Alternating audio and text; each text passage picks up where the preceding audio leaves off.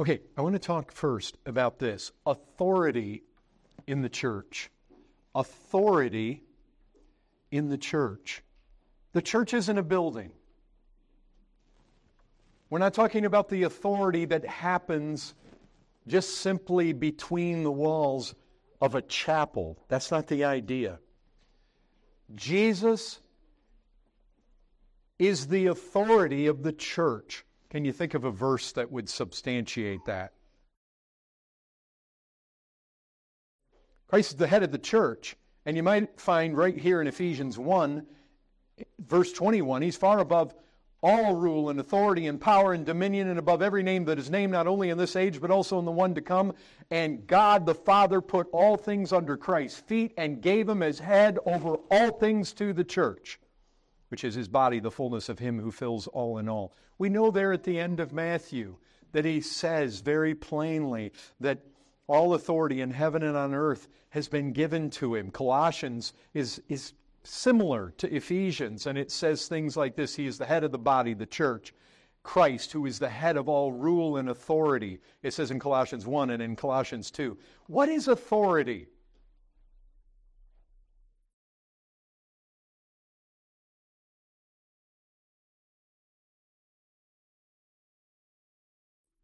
You have control, you have the say.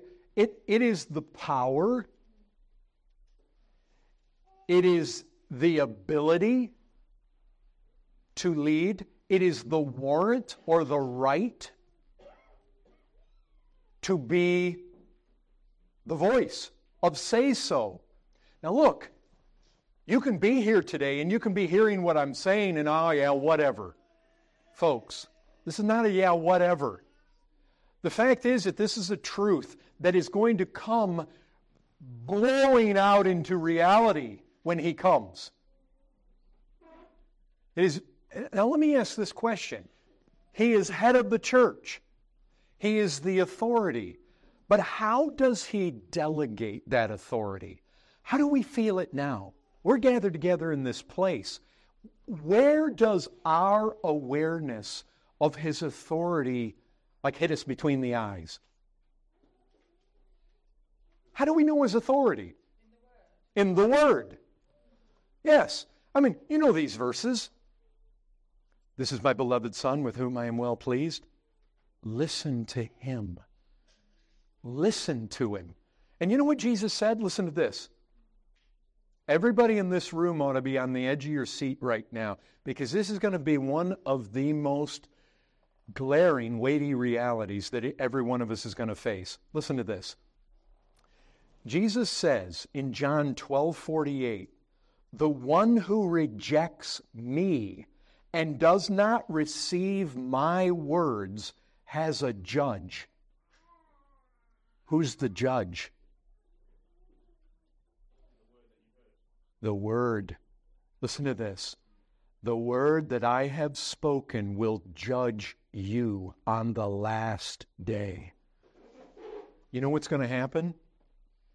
You, you, see, we can live our lives right now. Oh, I sin. I rebel against his authority.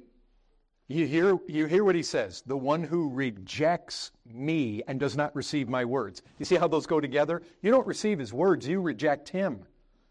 It's, that's the same with a parent. That's the same with a boss. That's the same with a military uh, commander. They, if they say something and you disobey what they say, you're disobeying them. And you know what Jesus says? You can't run, you can't hide, you can't go far enough away that that voice, what he spoke, is going to catch up to you on the last day. Me too. You can't run away from it. And you know what? He's the authority. Oh, he'll let you get away. Isn't that, isn't that how the. All of a sudden, I drew a blank between Proverbs and Ecclesiastes. But, you know, the fact that if the fact that a sin isn't punished immediately, men get very bold to say, oh, well, I sinned and I got away with it. No, you did not get away with it. That word that he spoke that somehow regulates your life that you just rejected, Oh, you may go out and be able to eat a meal today. That's His mercy. That's His long suffering. That's His patience. That's His kindness meant to lead you to repentance. But don't think you got away with violating His authority. It's all going to catch up to you. And it comes by His Word. But let me ask you this Is there more that Christ has done to delegate his authority to the church? Does Jesus just give his word to the church and that's it? Well, what I want you to do is think. I want you to think carefully about your Bibles and I want you to think carefully about history. Because if you think about what has characterized the church in the pages of Scripture, right from the book of Acts and through the New Testament and then down through history, I'll tell you this the vast majority of the history books written concerning biographies of Christians that came after the Bible times. You know why they're written about? Because they had authority in the church. And, brethren, what characterizes those with authority? How does Jesus, listen, Jesus is here.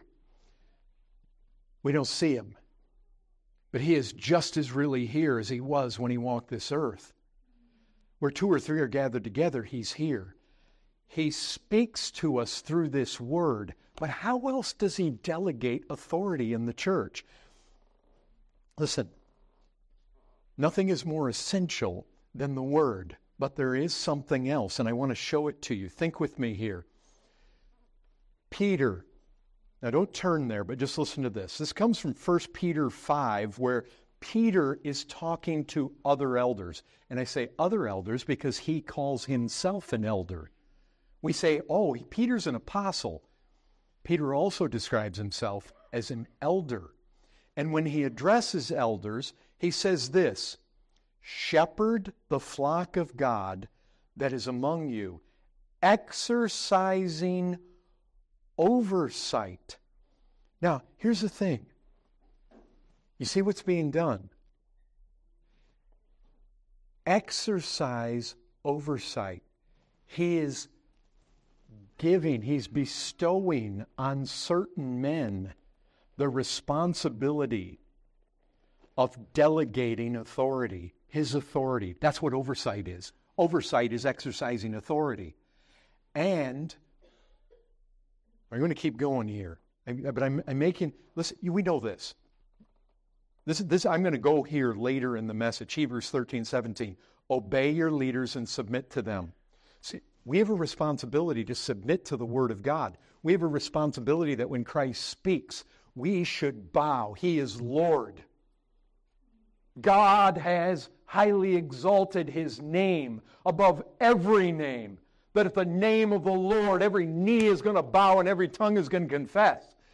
But the thing is, we are to obey not just the word, we are to obey, listen to this, obey your leaders. This is Hebrew 13, 17. Obey your leaders and submit to them. But how do we know who these men are? Listen, you remember this? We were just talking yesterday about 3rd John and how that's got some that's got some really profitable things in it. But you know another thing is there is a character in 3rd John named Diotrephes. Anybody know that name? You heard it before? Okay.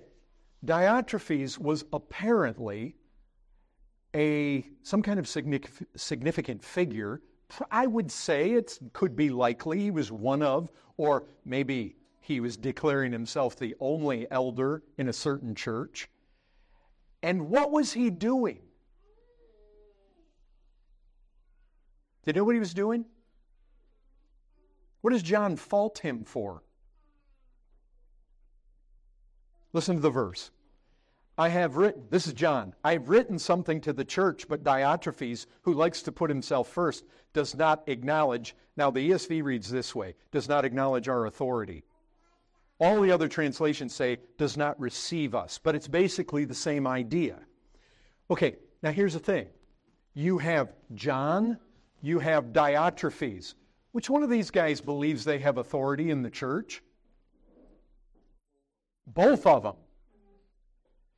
One is right to think he has authority, and one is wrong. Now, he, one may have a certain level of authority, but he is not bowing to the greater authority. Now, listen, this is key. Because you know what happens in the church? There are people who set themselves forth as having some kind of delegated authority from Christ who have no such delegated authority.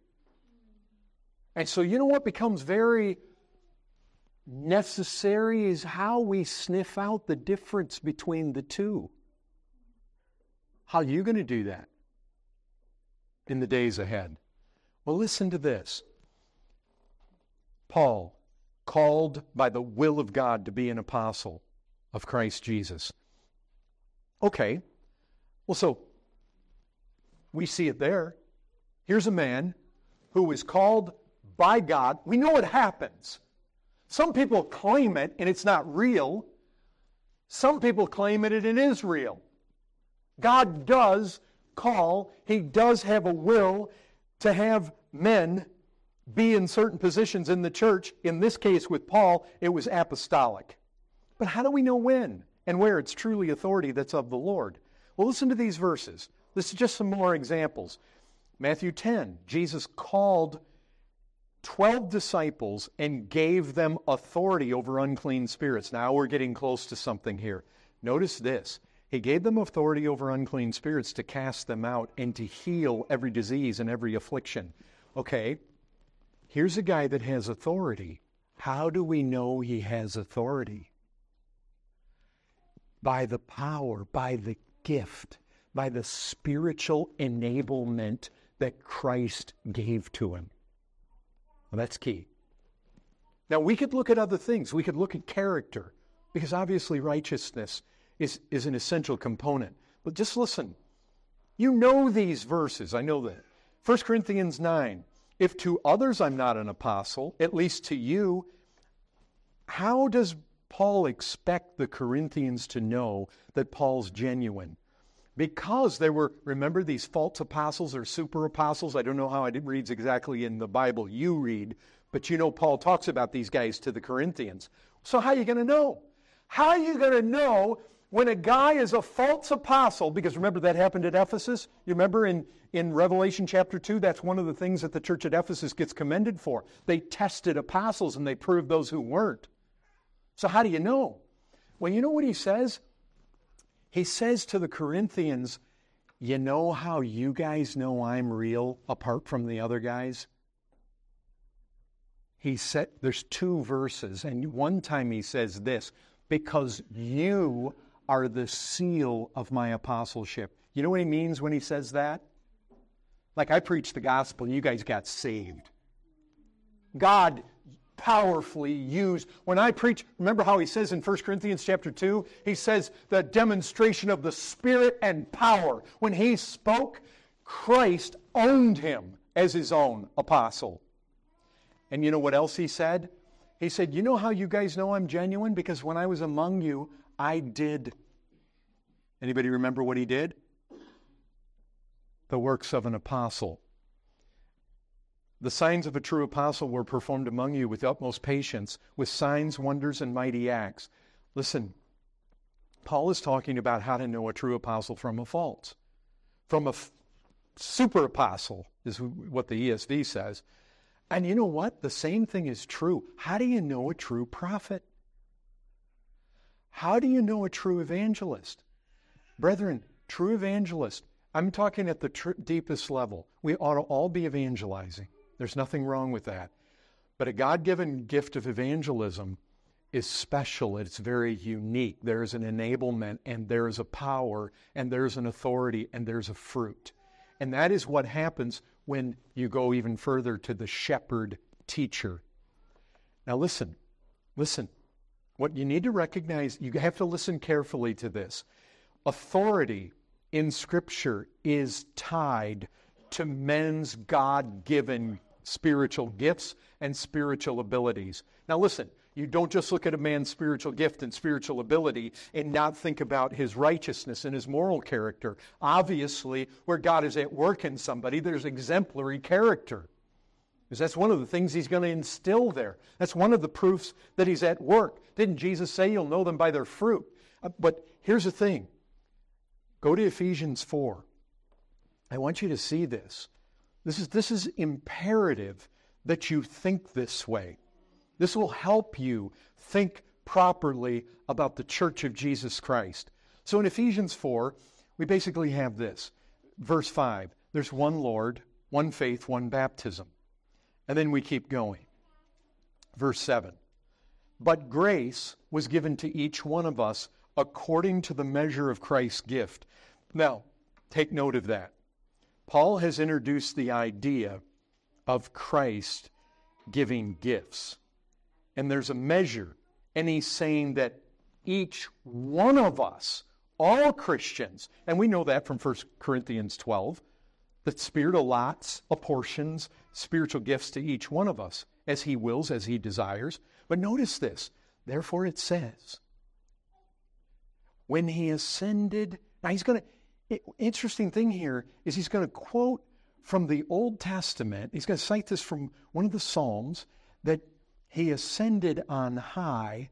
So get this Christ ascends. Christ came down. He's going to say, what does that mean? But that he also descended in the first place. But, but the idea here is he has ascended. He's victorious. He leads a host of captives. Who are the captives? They were, he's leading Satan captive, Satan's host captives, and he gives gifts to men.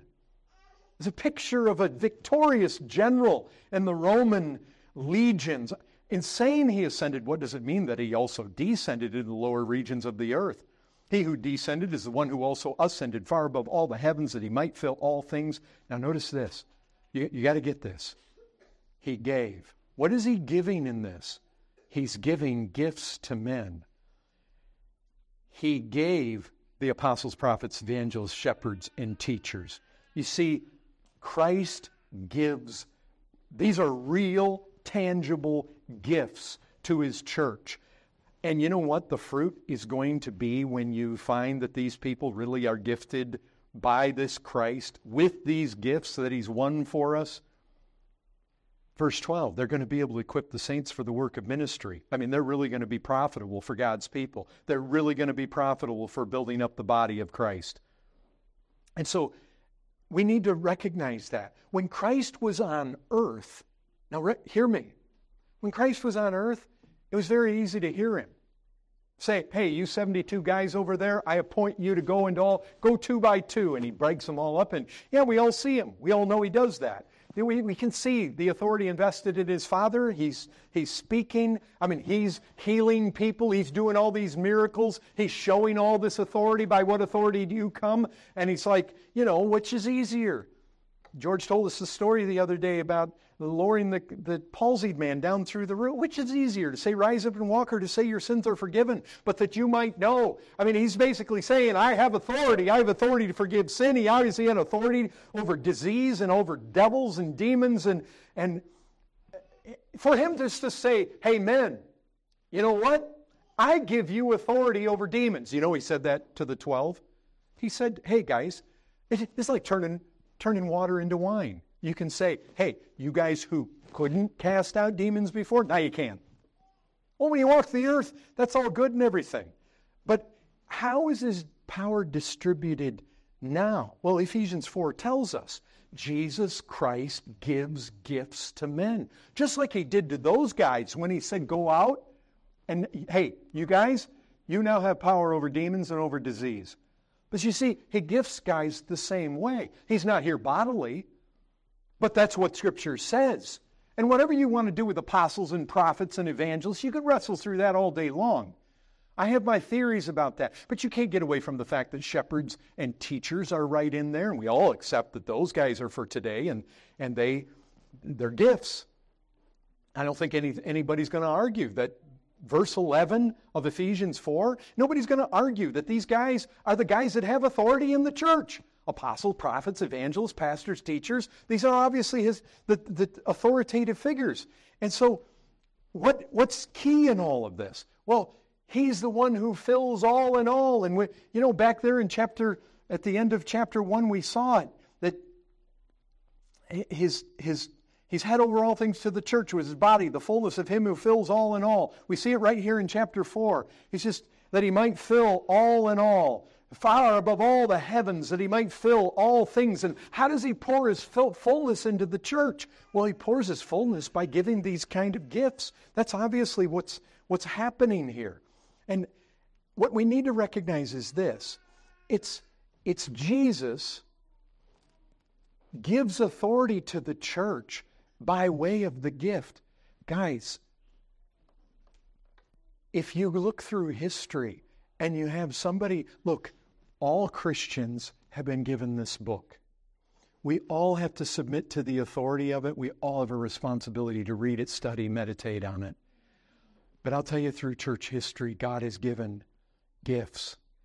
And those men with those gifts have come across in church history with a kind of authority that rises above and beyond others. And there's no question about it. We recognize it. That is how he delegates. Jesus bestows his authority and power into the church, not primarily by putting men into a certain office. You see, it's not that Jesus just says, oh, pick Tom, Dick, or Harry and stick them in the office, and once they're in there, now they have all this authority.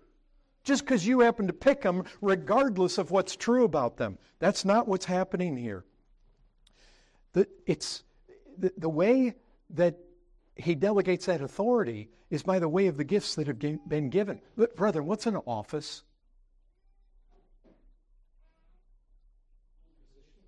It's a position.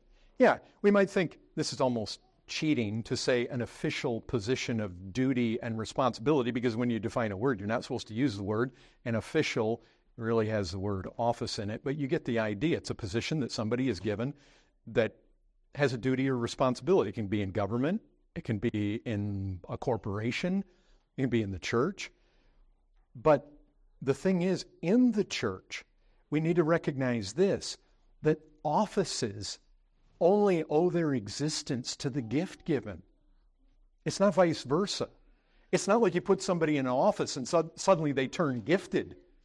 Christ has to give the gift, and the gifted person, then that's the reason why you have an office for this person that's gifted to now stand into a position that those, those gifts are going to be used. Christ rules his church through these gifts to individual, and he doesn't just gift men, he gifts women as well. A man's qualification to rule is equal to his spiritual gifts. You lay it down. It'll always prove out that way. Men try to force their own systems on things, but you cannot usurp this. Church history proves it, even in the pages of Scripture. Show me people with power, and I'm talking stand aside from Christ Himself and look in the Old and look in the New Testament and look at the men and the women who had authority. And there were women at times too. There were prophetesses, and there was Deborah. And, but look at them and what set them apart. It's not simply you stuck somebody not gifted, not enabled, not with the hand of God on them, and stick them in an office and suddenly they shine. No. It's the very fact that God gifted them that makes them suitable for such an office as they end up being in. Offices themselves, folks, owe their very existence to the gifts. And no human element, no humanly designed organizational structure is ever going to make up for a deficiency at this point. You can't get around it. In the church, I've seen it. Somebody is put in a position, but they're not gifted to be there. Folks, I, I had a situation, very first elder that I brought on board in San Antonio. After a season, I came to recognize. You know what I did? I brought him in. I really love this brother, and we, we cut the ministry in half 50 50. I did it. And then once I did it, I began to realize, oh no, I'm really messed up. He shouldn't be. There, there were numbers of things that he could do well, but 50 50 wasn't the way to do it because I assigned things to him that he did not do well. And then Paul Washer came and visited, and he, he had his, uh, that we had the, the uh, conference where his wife got saved. And I was I remember walking the inner city down there where all the prostitutes, drug addicts are, and and uh, I was telling him my dilemma over this, and he said, "Brother," he mildly rebuked me. He said, "Brother, you carnally did that. You did that in the flesh. You weren't led by the Spirit. And I was like, oh, I know. I mean, I learned a valuable lesson. But, brethren, that's exactly what I'm talking about right here. You cannot put a man in a position and think that that position or that office is going to turn him into something aside from the gifts that he has. You'll, you'll never make up for a deficiency at this point. Now, look, don't misunderstand me. I'm not just simply talking about a guy that has a radio caliber voice or could be an announcer at one of your football games. I'm not talking about a guy that just can raise his voice or give this little, you know, intonation to his voice where he sounds like a preacher. You know, sometimes you've seen, I don't know if you've ever seen these little kids that come from the South in the U.S. and they like stick them in the pulpit. And if they can just sound like one of those southern boy preachers, then all of a sudden everybody's like, oh, wow, this guy, you know. I'm not talking about that. I'm not talking about the guy with the most bombastic personality and you know the guy that leads out in the out, out in the uh, the company and in the secular world that you just bring him into the church and you put him in this. We're not talking about that. I'm talking about Christ given gifts that allow that man in the hand of God to have a grace and a power and an ability to help build up God's people and equip God's people. And those gifts can look different. One man can come along and he can be a church planter, more apostolic, maybe with a small a. Another man comes along, he may have the sweetest pastoral gifting. Another man has really strong leadership. Another man, it's just his love just wins everybody over, his gentleness. Another man comes along it may be his sacrifice. It may be his vision. And, and obviously, a lot of times it's a combination of these things. A man stands in the pulpit. He's got the ability to, I mean, look, all you had to do was sit, and listen to Martyn Lloyd-Jones, and when the preaching was done, nobody moved for 15 minutes. What are you thinking? You're thinking there's authority in that man. I mean, I, have, I, have, I can think of certain preachers that I have heard speak, and it's like your hair's blowing backwards in a spiritual sense. You just recognize this man is coming with authority. This man is opening up the Word of God under the hand of God, with the power of God. Like this is Christ's gift to the church. And you can't get away from these realities. It's not just somebody who makes futile efforts at something that they are not. You know, there's a lot of guys in the church, they want the prestige, they want the position, they want the pulpit, they want to stand in front of everybody. They think they can do it. There's some, you know, uh, just in manly insecurity guys struggle with, and they think they got to do this, that, or the other thing, or somehow they're failing and they're just not measuring up. Brother, we're not talking about that. You got all sorts of people that like demand recognition and they want they want the forefront. But what we're talking about here it, we're observing something that Jesus has given. These are gifts. Because he's given it, there will be grace and power and authority that will break through. And you know what? God's people won't be blind to it. Why? Because God's people, here's the thing Christ is spiritual. Christ gives spiritual gifts. God's people are spiritual. When you put all that together on the same plane, God's people recognize it. It becomes apparent. It's real. Now listen to this. Paul says this, 2 Corinthians 10. Even if I boast a little too much of our authority, get this, which the Lord gave us for building you up, not for destroying you, I will not be ashamed. Now you need to get that. What's the authority given for? To build up. My authority is to help you. My authority is to assist you. My authority is to equip you. And you know what? When Christ has given me that authority because of the gifts I have, once I exercise those gifts, that's what's going to be accomplished. It's actually going to be accomplished. It won't be futile. It won't be some empty effort. Listen, he says it again. Notice how he connects authority with gift. This, for this reason, I write these things while I am away from you, that when I come, I may not have to be severe in my use of the authority that the Lord has given me for building up and not for tearing down. And you remember what Paul says to the Ephesians that he gave apostles to equip the saints for the work of ministry for building up the body of Christ. And he gave prophets for that reason, and evangelists, and shepherds, and teachers.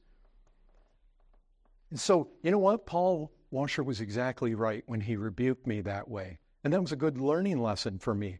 Humanly designed organization structures can never substitute for God given gift. Never.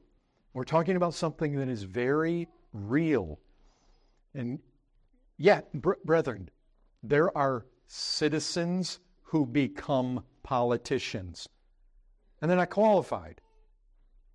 And there's husbands. That we have wives that submit themselves to lousy husbands. And you get crooked guys in high places in companies and in the military.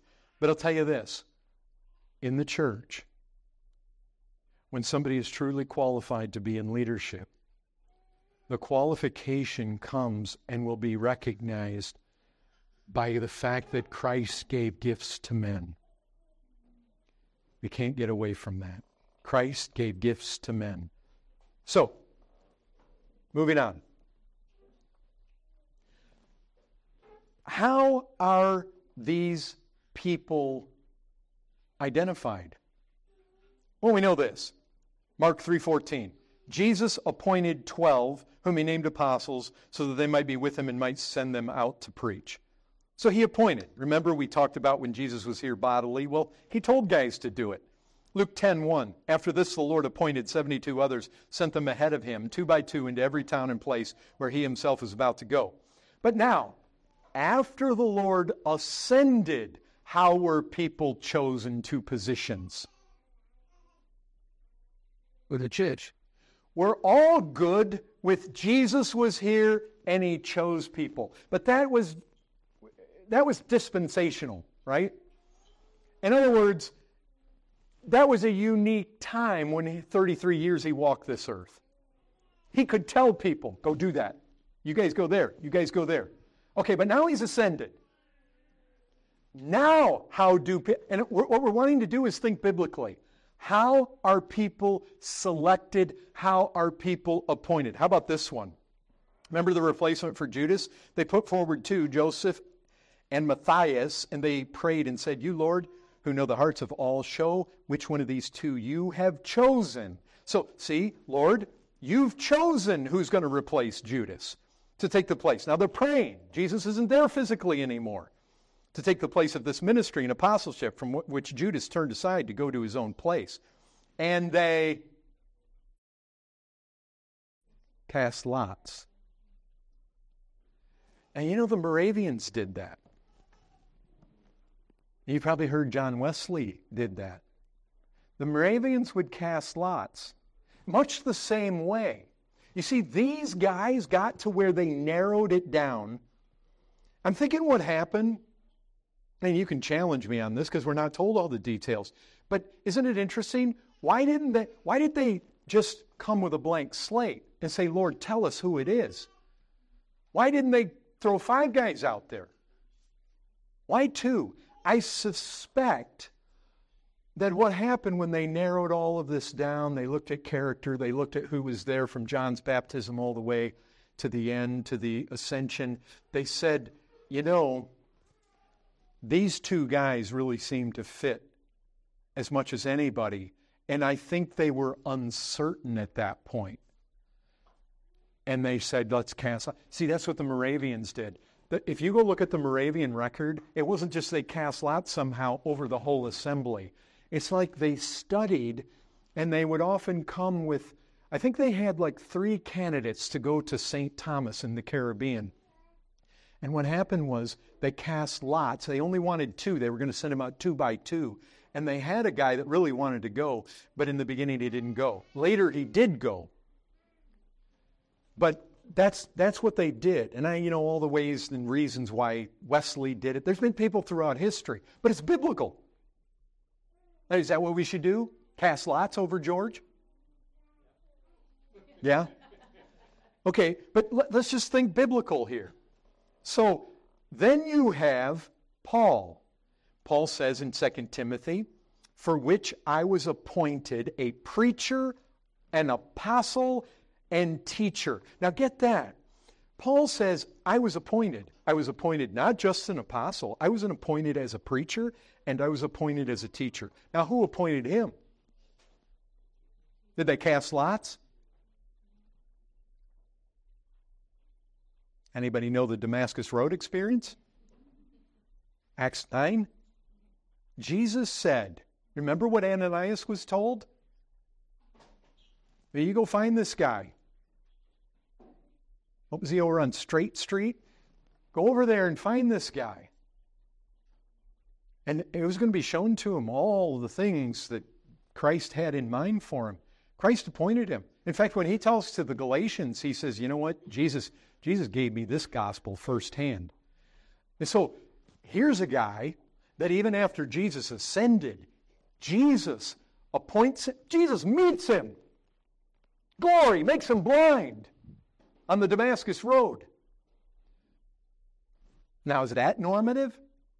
George, have you had that experience? Why not? It's biblical. Well, okay. So, so, but the, uh, now we recognize that, okay, the 12 were appointed, they were apostles. The 72, they were appointed. What do we even say they are? Maybe we say they're evangelists. Maybe they, maybe Scripture would actually identify those guys as apostles with a small a. They didn't probably. Who knows whether Mark was there, Luke was there. Who knows who these guys were? But okay, in, in Acts, there's a replacement for Judas. That's an apostle. Paul was an apostle. But now when we come to elders, okay, let's let listen to this. Acts 14. When Paul and Barnabas had preached the gospel, remember they're on the first missionary journey and made many disciples. They returned to Lystra, Iconium, Antioch. These are the cities where they're at, strengthening the souls of the disciples, encouraging them to continue in the faith, saying that through many tribulations we must enter the kingdom of God. And when they had appointed elders for them in every church, with prayer and fasting, they committed them to the Lord in which they had believed. So, I'll, let me just tell you this right off. There is no, no mention of a missionary in your Bibles. Not by that word. And you've heard me say this before. The Missio word group is Latin. That's basically the Catholic word for apostle. That is the Latin word for a sent one.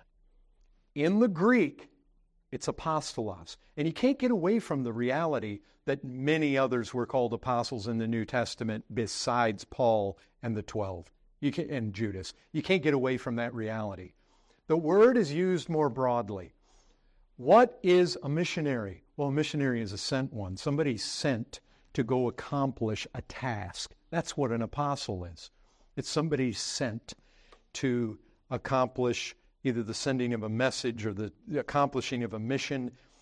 In the most basic sense, that's what that word is. And so, what you have here is the guys who have been sent out of Antioch, Paul and Barnabas, because it says they appointed. It doesn't just say Paul appointed, Barnabas is in here too. They appointed elders for them in every church with prayer and fasting. And I think that's key. I mean, look, what we're doing is we're looking at this and we're saying, well, casting lots, does that come into what we want to do? Is Jesus going to come and specifically call somebody in our midst in a, in a way that none of the rest of us are aware of? Is that our expectation?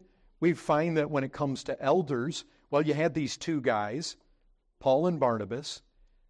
They appointed elders in every church. Now, this is elders. Before this, we've been looking at other types of leaders in the church and prayer and fasting.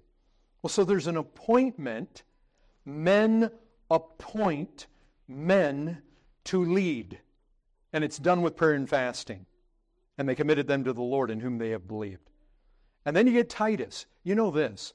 Paul tells Titus, Titus, I left you in Crete so that you might put what remained into order and appoint elders in every town as I directed you. Now, what was Titus? Titus was certainly not an apostle like Paul or John or James or Thomas or Peter. He's what? What is Titus?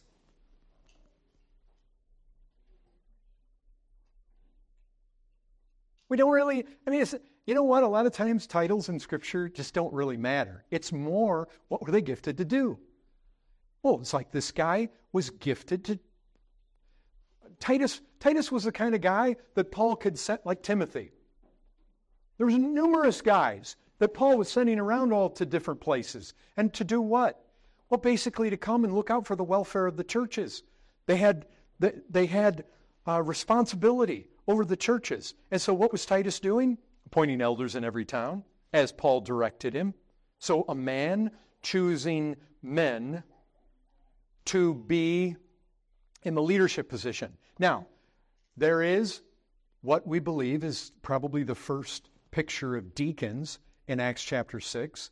There, when seven men were needed to fill basically a diaconate role of serving tables, what happened? The apostles said, We need these guys. Brethren, look out among yourselves and choose seven men that meet the qualifications. And when the church said, hey, these are the seven we think, they laid hands on them, and these guys were basically uh, put into that situation.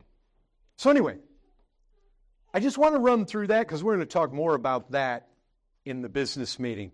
What I want, to, what I want you to do, we're going to end right now with Hebrews 13 17. So turn there Hebrews 13 17.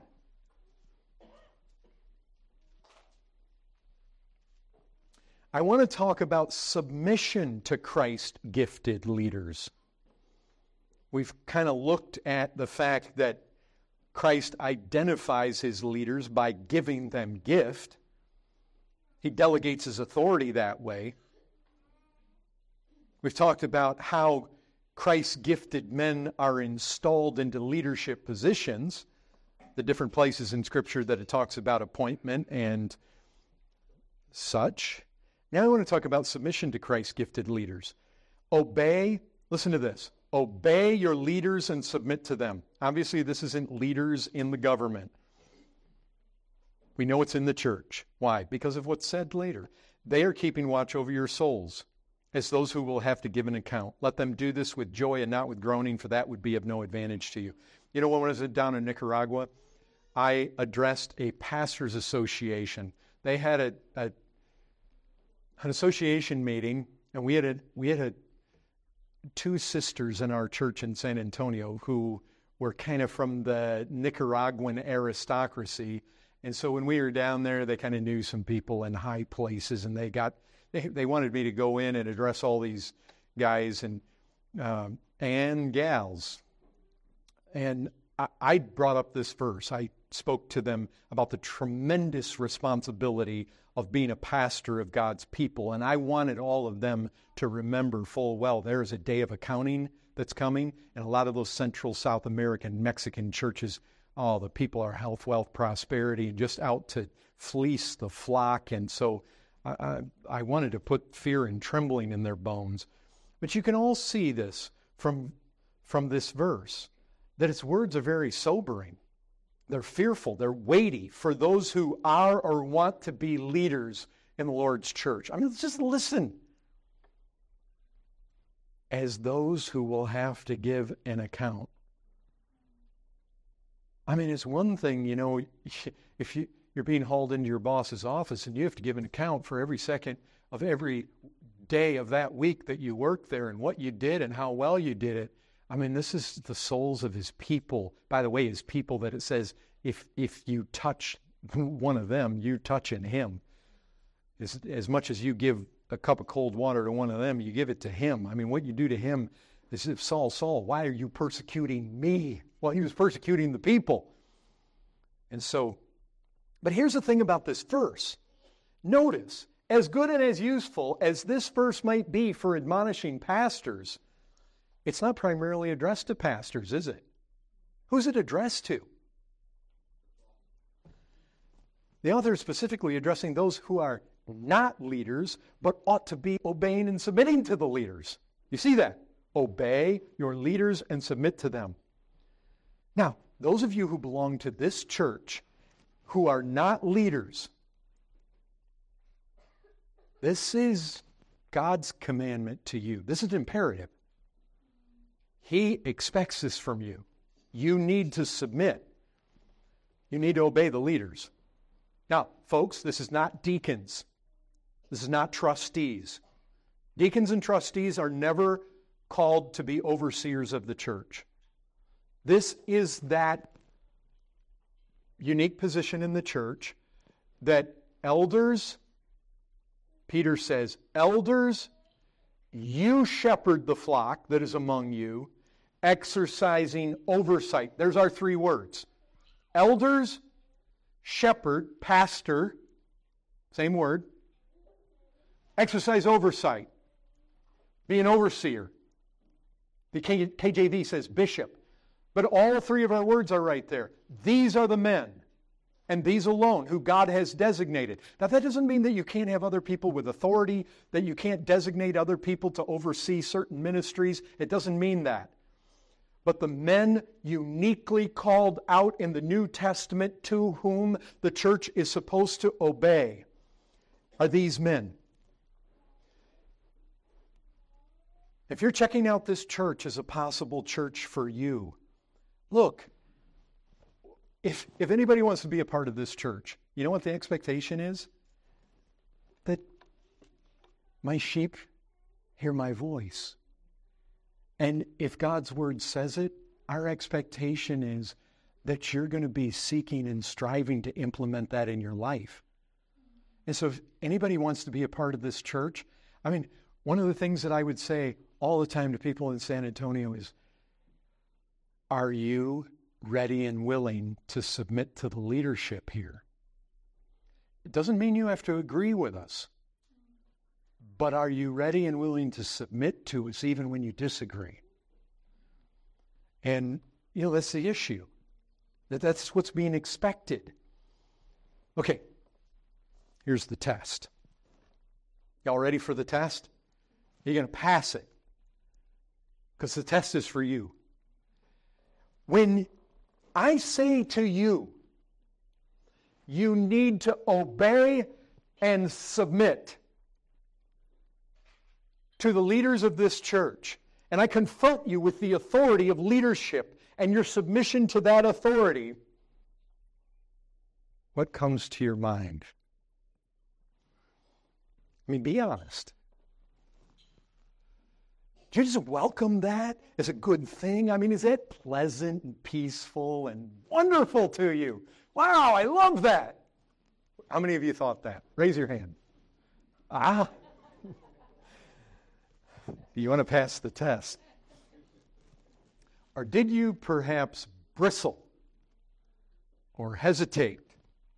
Did you put up your guard and begin to think of reasons why you might not be justified in submitting to leadership. Oh, there are those in the crowd who first thing they want to do is think of all the scenarios that they don't need to obey the leadership.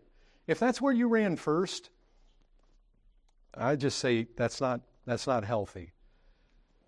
Look, the reality is in our day and age, and this has probably been true for 2,000 years. But you know what's true in our day and age? And I probably see it in the U.S. a bit more than I see it here. But there's an anti authoritarian spirit in our churches today. And you know what happens? We resist verses like Hebrews 13 17. And that spirit that resists authority, it's impacted by a number of factors. Let's think about some of them. What are some of the factors that would cause you folks to kind of bristle or scowl or turn up your nose at, at such, a, such a thing. Obey? Submit? I mean, who do they think I am? Well, the first thing that I would say is just unmortified pride. You know, the people that I have had the biggest difficulties with over the year are definitely the proudest people in the church, and typically the people, because of their pride, that have the biggest problems in their life. They're the first ones that don't think they need to submit, and they're the very first ones that have wreckage in their life. Their marriages are rotten, their relationships are rotten, they can't get along with people, they have difficulties in this place, that place, and the other place. And they can't figure out why. But they're the last people to think they ought to submit to authority. Sometimes it's, well, I'm not going to submit to that young whippersnapper. And you remember what Paul said Timothy, don't let them despise your, your youth. Because that can happen. You get, you get the old guy. You know, it's very common for, for a, a, I mean, just in the family scenario, let alone the church. It's very, I mean, Ruby and her brother were going to her dad saying, Dad, you're wrong. You're, you're lost. You're going. It's like, you know, I wiped your rear end when you were a baby. Who are you to tell me? And that can happen in the church. It's like, you know, you get the young guy, and George is kind of young. Some of you are older. Like the whippersnapper is going to tell me what to do. And then sometimes it's the young guy. You know, Peter specifically calls out the younger ones to submit to the elders. Why? Because young guys have a problem too. They think they've got it all figured out. And then sometimes the problem is when guys are somewhat equal with you. I've had that happen. You get somebody that thinks, well, hey, I'm about the same age. And so they just count you as, you know, how, how are you going to have authority over me? We've been saved about the same amount of time, or I even knew you when I was saved and you were lost. Now you're going to exercise authority over me? And so, you know, the second thing? The democratic mindset. Brethren, having authority, I have often found it wise to have the whole church vote on things but some things we don't. But you know what the danger can be when a church that is supposed to be ruled by elders allows the church to congregationally vote? They can ultimately get to think that that's the way church life has to be done with every decision that's made in the church. And the truth is that those apostles chose that method of choosing deacons. And the thing is, there really is no verse in Scripture that says that, like, elders ought to be chosen by congregational vote, or we ought to have a business meeting and congregationally vote on what we're going to do with money. Personally, I think that there's lots of reasons why there's wisdom in that. But you know what can happen when you live in a country like this, or a country like the United States, where you basically have voting day and you vote for your politicians and then you come to church and we have business meetings and you vote there, it can get to where the church feels like, well, hey, we've we got a democratic mindset, congregational voting. We all have an equal vote. I have just as much vote as that guy does. No, that's not the. Listen, there are men who are supposed to exercise oversight. And what you want to trust those men to do is be wise in how decisions are made in the church. But you know what? Through the years, I've, I've had to wrestle when is it appropriate to make decisions behind the scene that you don't know anything about? And when is it appropriate to bring it up for vote? And you want to be very prayerful and very wise. But anyway, another reason why it can be really difficult to submit to leadership is just simply we live in the age of the internet. You say, what's that got to do with it? Because the popular preacher is like, well, I'm watching John MacArthur. And you know what? I heard George say something up in the pulpit, and I don't agree with it because John MacArthur says this.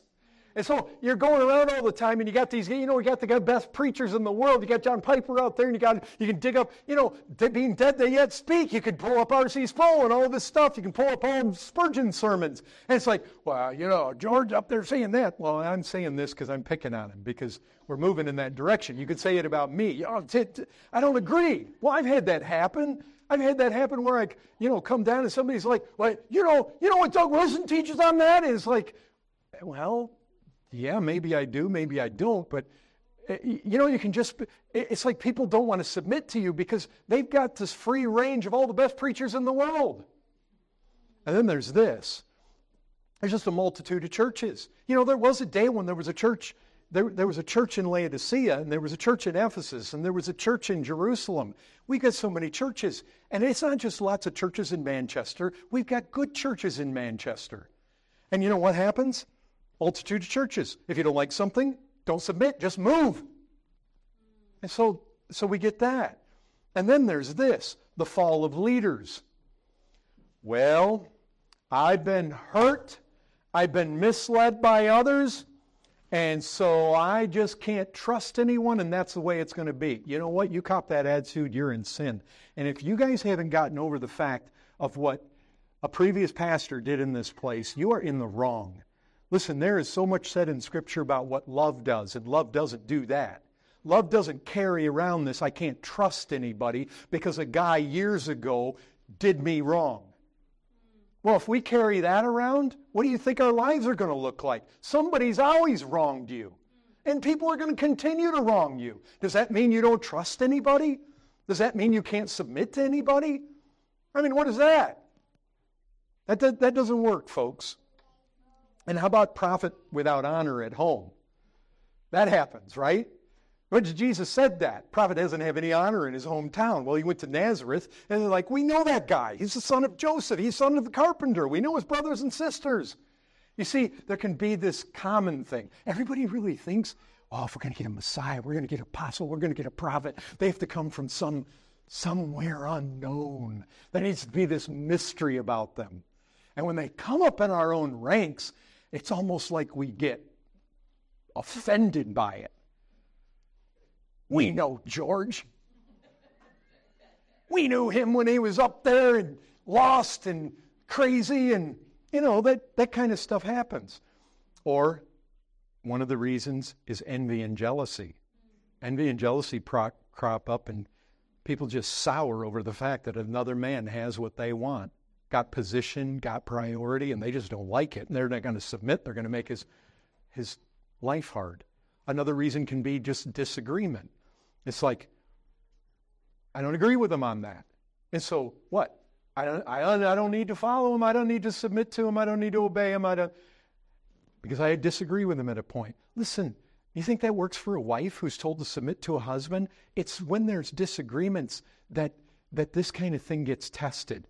Listen, brethren, I've probably told you this story before, but there was a time when Ruby and I were really close to an elder at Community Baptist Church. There were two elders, and the guy we were close to left. And there was real friction between him and the other pastor. And Ruby and I were angry, we were hurt we did not want to submit to the leader that was left. We wanted to run, we wanted to leave. But I knew, I knew I, I was emotional. I was thinking too much in the flesh. I said, Ruby, we cannot do this. I am going to fast until God shows me. And you know what? It didn't take long. I don't think I fasted maybe two days, and God made it clear do not go. And you know what? We stayed and I submitted to that. I went to him.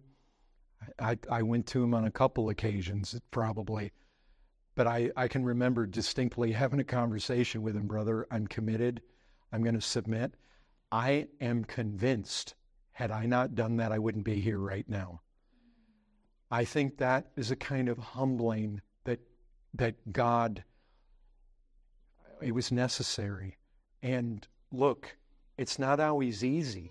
We're not, no, we're not talking about things that are always easy. That was not easy. But you know what? I look back now, it was formative, it was right. And so, how about something else? A lack of commitment.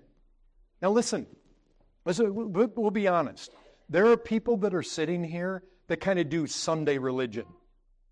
You come to church on Sunday. Other than that, not a lot of involvement with God's people. We kind of call them among the elders that I've dealt you call them the people on the periphery, the fence sitters. They're not in the core. And sometimes it's just a lack of commitment. They don't take the church seriously. Let me ask you this question. If you're going to submit to church leadership, then what does that imply? It implies that you are becoming so closely connected with a local church that you're actually in a position to submit to the leadership there. There's none of this straggling. There's none of this church hopping. There's none of this, well, we come to church once every two weeks or once every three weeks and we're barely committed. None of that. And I'll just give you one last reason why it's really difficult for people to submit because they're lost. Many, Jesus says, many are going to say to me in that day, Lord, Lord. And you know what? There's lots of people that sit in the church and they hear that you're supposed to submit to the leadership, and Christ's word has no place in them. It goes right over their head. They can walk out the doors like it was never said. Oh, well, it doesn't matter to me that Jesus said it. Remember, his word's going to catch up to you at Judgment Day. And so, but there's lost. They just, there's no, there's no belief that somebody is really called of God, that churches are really the supernatural body with a man that's put in the men, the plurality of men that have been put in leadership over that church who are gifted by Christ. Now, here's the thing. Against all these powerful influences that cause us sometimes to resist submitting to leadership, we come to God's word, and what does it say? You see it there, verse 17. Obey your leaders and submit so that's the Lord's expectations. Now, notice this. Keep reading. They're keeping watch over your souls as those who will have to give an account. Let them do this with joy, not with groaning, for that would be of no advantage to you. Did you get that? I mean, the advantage of submitting to your leaders is yours. Do you all see that? Leaders are not supposed to serve and lead for their own benefit. Guys aren't leading the church just so they can get more money in the bank. The advantage is for you, it's for your benefit. And they have to give an account on how well they do benefit you. Do you see who the author is primarily concerned about here? You. Not primarily concerned that the leaders get all the respect they deserve. That's not it. Chiefly concerned with what's going on for your greatest good. You can all see that. I want to make sure you see that. Listen, God doesn't design leaders, Jesus doesn't gift leaders for the church in order to make you miserable. That's not the reason. Or to make life hard for you, or to provide you with tyrants to push you around. That's not what it says. He does it for your advantage. You all see that? To protect you, from spiritual wolves, to provide for you, to bless you, to build you up, to equip you. That's it. Listen to the verse again. Christ gave apostles and prophets, evangelists, shepherds, teachers to equip the saints for the work of ministry, for building up the body of Christ. He gives men He's equipped, He's graced, He's blessed to be a safeguard to you. They feed you with the word. They shepherd your soul. They protect you from bad doctrine. They deal with sin in your lives. If you've got a faithful pastor, he is not going to let you be sluggish. And he's going to, you can call it what you want crack the whip, kick you in the rear, come along, put his arm around you, smile, encourage. He's going to pray for you. He's going to encourage you to run this race better when he sees sin in your life. He's going to admonish, he's going to rebuke, he's going to warn. That's the reality. Brethren, God didn't put leaders in the church to hinder you or to hurt you. We're not here to lord our authority over you. Remember what Paul said? We have this authority for the sake of building you up, not tearing you down. We're called to look after your eternal welfare through long hours in the Word and prayer, especially. So don't chafe at obeying men who Christ has raised up to love you and help you run the race to glory. And you don't want to chafe at that. And notice this they have to give an account. Those who will have to give an account. What this means is that the ultimate authority here is not in us. The ultimate authority is in God. That's why we have to give an account to Him. Why? Because He's the authority. I'm not. I don't get to make the rules. I have to answer to Him for how I do this. George is going to have to answer to God for how he does this. What have I done with the Word? What have I done with the gifts He's given me? What have I done for you? How have I helped you to excel? How have I built you up? How have I helped you to run this race? How have I increased your faith? How have I increased your love? How am I helping you make it to glory? And folks, in saying all this, I'm not saying leadership is untouchable. Oh, this idea This, I don't know how much you have it over here, but in the health, wealth, prosperity churches in the United States, this idea that somebody is the anointed of the Lord and you can't touch this, brethren, there is no untouchable leader. If a man is preaching bad doctrine, if a man's life is not where it ought to be, there is a way to deal with it. 1 Timothy 5 19 and 20 says, Do not admit a charge against an elder except on the evidence of two or three witnesses. As for those who persist in sin, rebuke them in the presence of all, so that the rest may stand in fear. There's no Lord's anointed that can't be touched. And even in the church that diligently seeks to biblically follow its leaders, it's always right to be Berean. You do not ever want to take what men are saying without having your eyes. I'm talking to Tim yesterday. It's like, look at the man, hear his teaching, even if it's the Apostle Paul, you go to this book. You want somebody standing in this pulpit that has you open your Bibles. It takes you to verses, that has you look there. See, brethren, what it says, so that you realize this. He's all he's doing is bringing out what's in that book. He's bringing that out. He's pressing it. He's not setting his own agenda. He's not setting up his own convictions in this church. Brethren, be Berean. Be Berean to your last day. Obeying your leaders is certainly never a call to sacrifice the nobility of the Bereans, who were more noble than the Thessalonians. Thessalonians. Um, brethren, keep keep your preachers on their toes. Don't let them be sloppy. Now, look, you, you know, you can make yourself a pest. But if a guy's sloppy in the pulpit, it's not good to just let him go. A bit of slop and you know it may not be sloppiness at all. It may just be you misunderstood him or it may be that actually he's right and you're wrong but don't let me just say this. You heard what is said. You can bring a charge against an elder but it better be on the evidence of two or three witnesses and don't go running around gossiping and slandering and speak, speaking evil about the leadership Deal with it. If you don't have two or three, listen, there's a reason why two or three witnesses are required.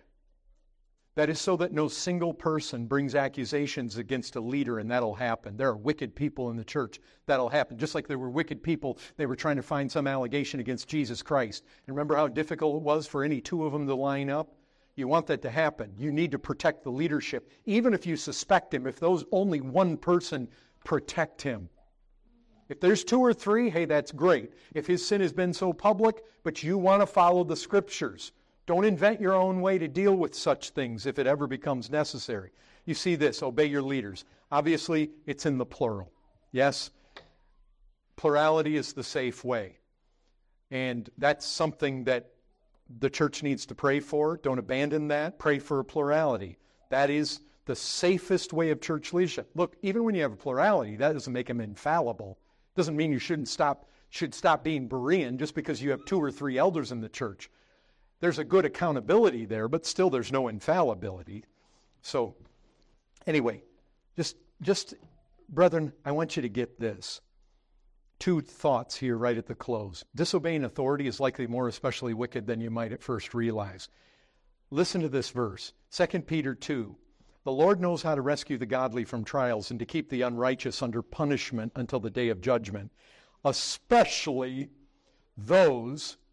This is an especial type of unrighteous person, especially those who indulge in the lust of defiling passion and despise authority. You know what? You can think it a real small thing. You cruise in here, you fight against leadership. You know what Scripture tells us? That is an especially wicked person that despises authority. Hear the words of the apostle to the Thessalonians. We ask you, brothers, and this is what I'm asking all of you respect those who labor among you and are over you in the Lord and admonish you and esteem them very highly in love because of their work. Yesterday, to the men, I was saying how Yes, we're to give honor, financial honor to widows, but we're supposed to give double honor to the men who are ruling well, especially those who labor in preaching and teaching. And we looked at 1 Corinthians 9, where it says that very thing. Those who sow spiritual things among you, they ought to reap material things from you. And so the last thought is this what's at stake in obeying your leaders and submitting to them? One of the things I want you to remember is what is the book of Hebrews all about? It's about people that were drifting. It's about people that were in danger of becoming sluggish in the Christian race and danger of falling out altogether and making shipwreck. If you've ever studied Hebrews, you know exactly that's what it's all about. And so, when you weigh the whole book of Hebrews, this is not a verse that's simply saying, hey, folks, if you don't obey your leaders, they might likely get upset with you and not pray for you as much. This is about people falling out of the race. This is about people not making it. You don't want to know what's most to your advantage and healthiest for your soul? Plead to the Lord for your leaders. Seek, seek to humble yourself and to submit and obey and encourage, to dedicate yourself, commit yourself to a local church, get in a position where you're there, you're involved, and you're submitting to that leadership. This is about following. Look, if you go back up in Hebrews 13, verse 7, it's about following their faith. This is about following their teaching. This is about following their life. And yes, whoever's leading, they need to have an exemplary life. It needs to be one where they have earned people's trust. Their life is, they need to be blameless people. You want to submit to their teaching, you want to submit to their lead, to their example, to their directives. And it doesn't mean you can't disagree. It doesn't mean you can't even have healthy arguments. But there's a way to be respectful in the end. I mean, there's a way for a husband and a wife to kind of to, to get emotional and talk about things. But in the end, there is a way that it should all fall out in light of what Scripture says. And so, you know, we, we want to recognize what all of this is about. This is about making it. This is about not making shipwreck. This is about not drifting. This is about staying the course. Brethren, it, it's God has not lightly put spiritual leaders in our life. And so, that is what I wanted to say to you at this hour. Father, I pray that these truths resonate from your word in the ears and hearts of the people. I pray it in Christ's name. Amen.